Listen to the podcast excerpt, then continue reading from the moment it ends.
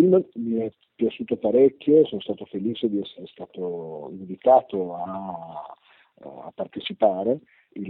Quando l'ho visto l'ho trovato veramente molto, molto emozionante, oltre che ben realizzato, con un grande affetto nei confronti di quel periodo storico e di quel movimento artistico che insomma, bello che è avvenuto, la cosiddetta Golden Age dell'hip hop italiano. La visione di questo film, per chi non c'è stato, restituisce certo sapore dell'epoca. Sinceramente emozionante vedere gli esordi di alcuni grandi artisti dell'hip hop nazionale, la semplicità, la cialtroneria con la quale venivano affrontati certi temi e il profondo senso etico invece per altri versi. C'è un po' di nostalgia anche tu, come vivi invece quello che è l'ora? C'è stata un'opera di normalizzazione in generale a tutti i livelli nei confronti del pubblico nazionale, aver dato via via cose sempre meno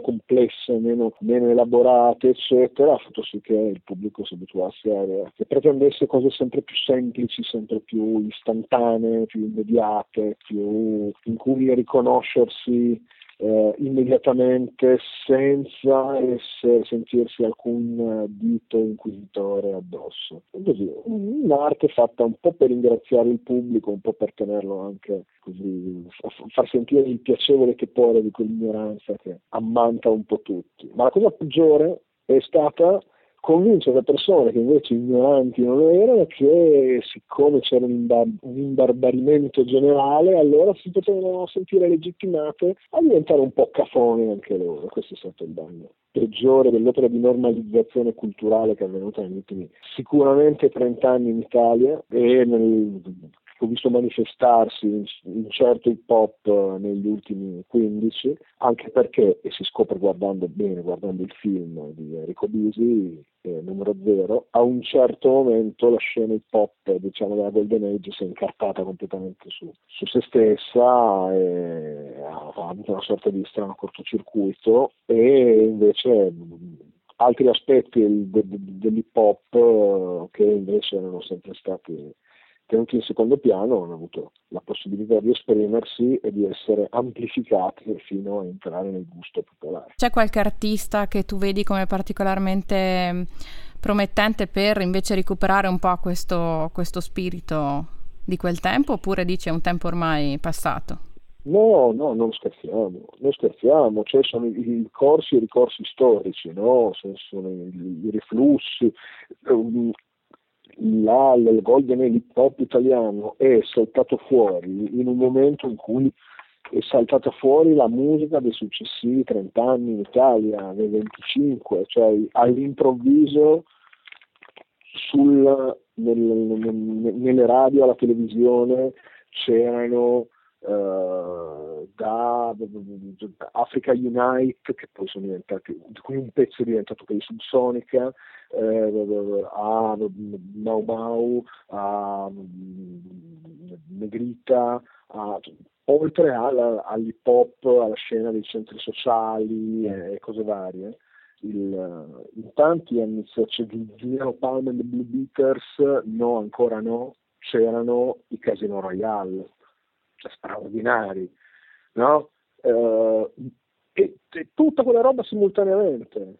Se guardo le classifiche di oggi non trovo quella simultaneità di grandi cose, cioè il Blu Vertigo, sono uscite delle cose veramente belle, ma belle solide, belle corpose, è successa una cosa, si è aperto un tappo e è saltato fuori tutto. E poi quando succede questo, poi passano anni, decenni senza che non succeda nulla, cioè tutto salterà un'altra tappa e boom! Aspettiamo con ansia. Aspettiamo con ansia. Come vedi il ruolo della contaminazione in relazione al rap? Il rap nasce di per sé come il supporto testuale a una contaminazione. Cioè il rap è un pezzo dell'hip hop e l'hip hop è contaminazione, la musica è fatta con i dischi che si aveva in casa da piccolo, come dice DJ Grass, uno dei padri dell'hip hop italiano, ed era frutto di riciclaggio, di rimescolamenti, e quindi per forza di cose il rap lo facevi su una base che era funk, il funk non era hip hop, ed è sempre stato un genere che si è ibridato, che ha tratto le proprie energie vitali dagli elementi, dagli scarti, dai controfiletti di altre canzoni. Prendere una canzone fighissima, il pezzettino più fighissimo, e trasformarlo in un'altra canzone fighissima è bello, è divertente, è stimolante, molto importante. Un consiglio quindi anche a chi inizia, chi si affaccia sulla scena, è quella di ascoltare quanta più varietà possibile per trarne ispirazione. Una volta l'hip hop si faceva ascoltando tanta musica diversa dall'hip hop,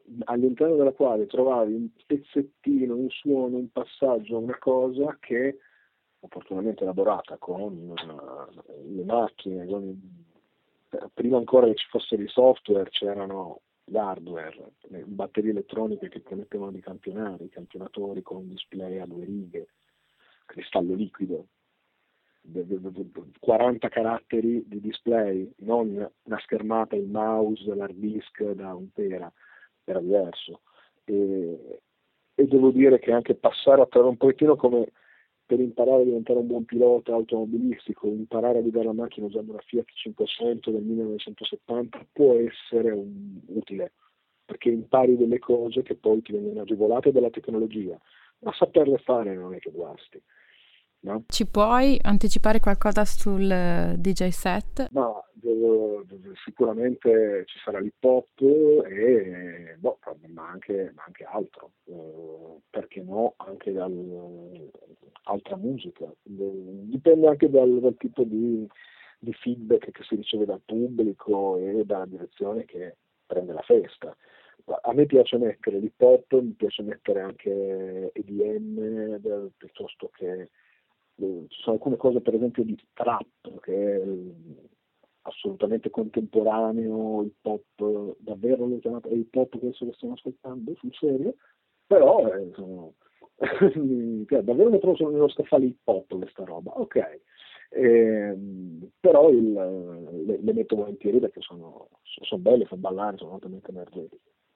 Posso dire che quando mi viene voglia di far sentire una mia canzone metto la base e prendo il microfono, ecco. Questo è il